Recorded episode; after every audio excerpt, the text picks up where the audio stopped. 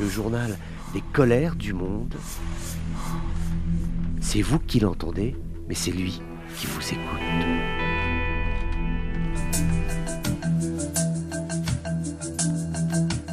Bonjour à tous, bienvenue dans ces colères du monde. La justice tunisienne n'a pas tremblé. Non seulement elle a persisté, mais elle a aggravé la peine qui a été retenue contre le chef du mouvement islamiste An-Nahda, Rached Ranouchi, initialement condamné à 12 mois de prison ferme, il a fait appel et finalement ce sont 15 mois de prison ferme qui ont été décidés par le tribunal de Tunis, sachant que l'ancien président donc, du Parlement dissous, Rached Ranouchi, euh, donc en plus de cela, sera soumis à un contrôle judiciaire euh, durant trois ans.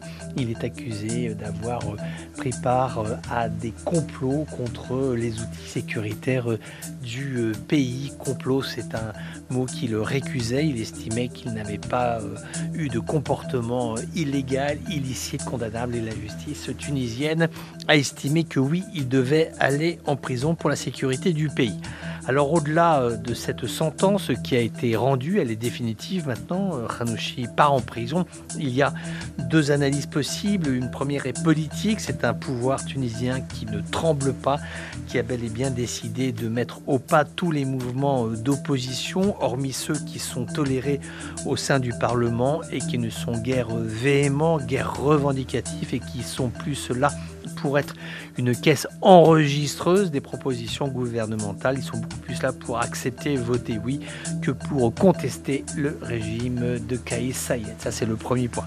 Le deuxième point que l'on peut constater, c'est que ce mouvement, Ennanda, qui est pourtant un mouvement euh, historique, alors après on apprécie, on n'apprécie pas, peu importe, mais en tout cas c'est un mouvement qui existe aujourd'hui, il n'a jamais était aussi faible. Il avait été question il y a de ça quelques mois euh, de créer euh, une nouvelle euh, formation politique qui aurait été une émanation de Ennada, mais celle-ci n'a pas véritablement vu le jour. Donc voilà, aujourd'hui, c'est vrai que le mouvement qui avait grandement participé aux révoltes de 2011, et eh bien ce mouvement aujourd'hui est complètement affaibli par la présidence de Kaïs Sayed.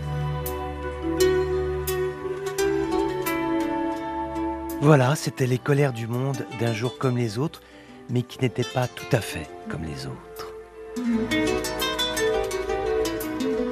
On se retrouve bientôt pour d'autres colères du monde.